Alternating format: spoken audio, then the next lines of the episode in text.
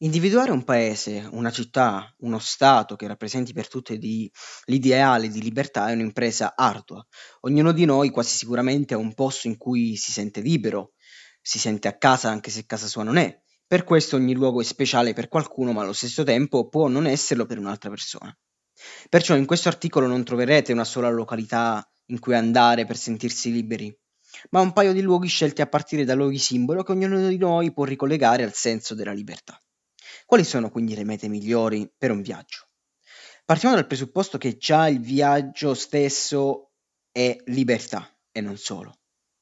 E che ognuno di noi quando va in vacanza ha delle preferenze.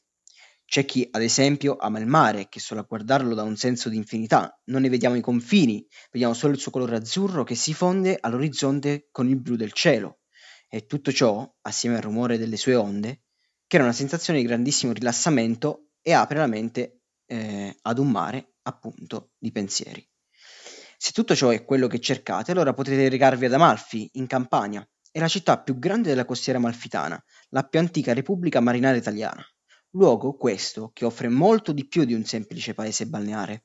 Oltre al mare, infatti, c'è l'obbligo di visitare la cattedrale di Sant'Andrea, situata accanto alla piazza principale del paese.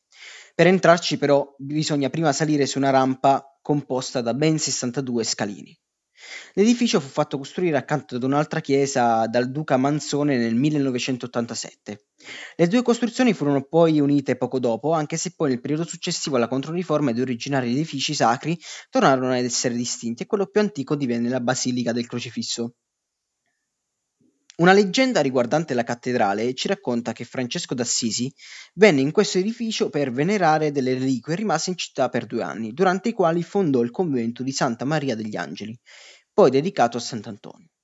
Da visitare è il rione Vagliendola, dove possiamo trovare le vecchie abitazioni aristocratiche, Piazza dello Spirito Santo, uno dei luoghi più caratteristici di Amalfi, e anche il Museo della Carta, dove sono conservate le macchine che venivano utilizzate in quest'area per produrre la carta. La tradizione cartaria amalfitana è infatti una delle più importanti del mondo.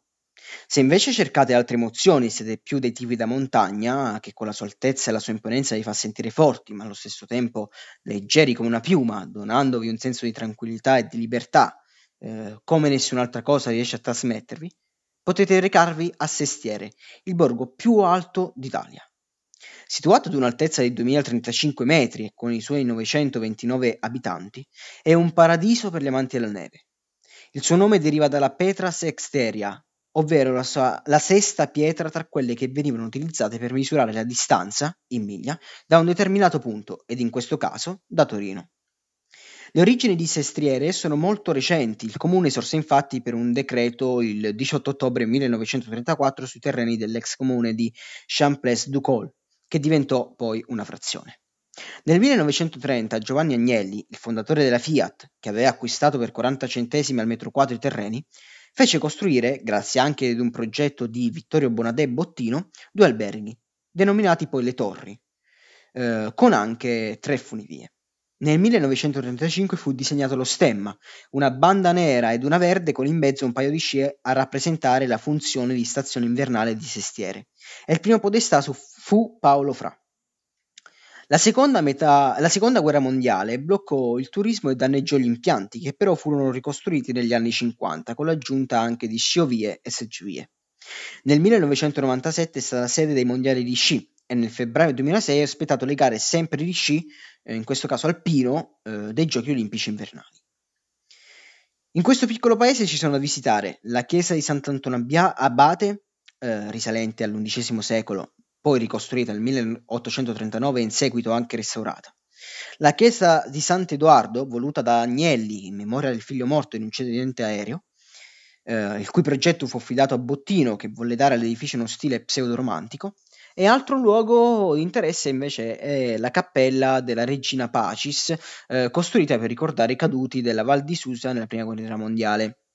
Infine possiamo osservare un obelisco eretto nel 1914 per commemorare la strada fatta costruire cento anni prima da Napoleone per mettere in comunicazione il Piemonte e l'Alta Savoia.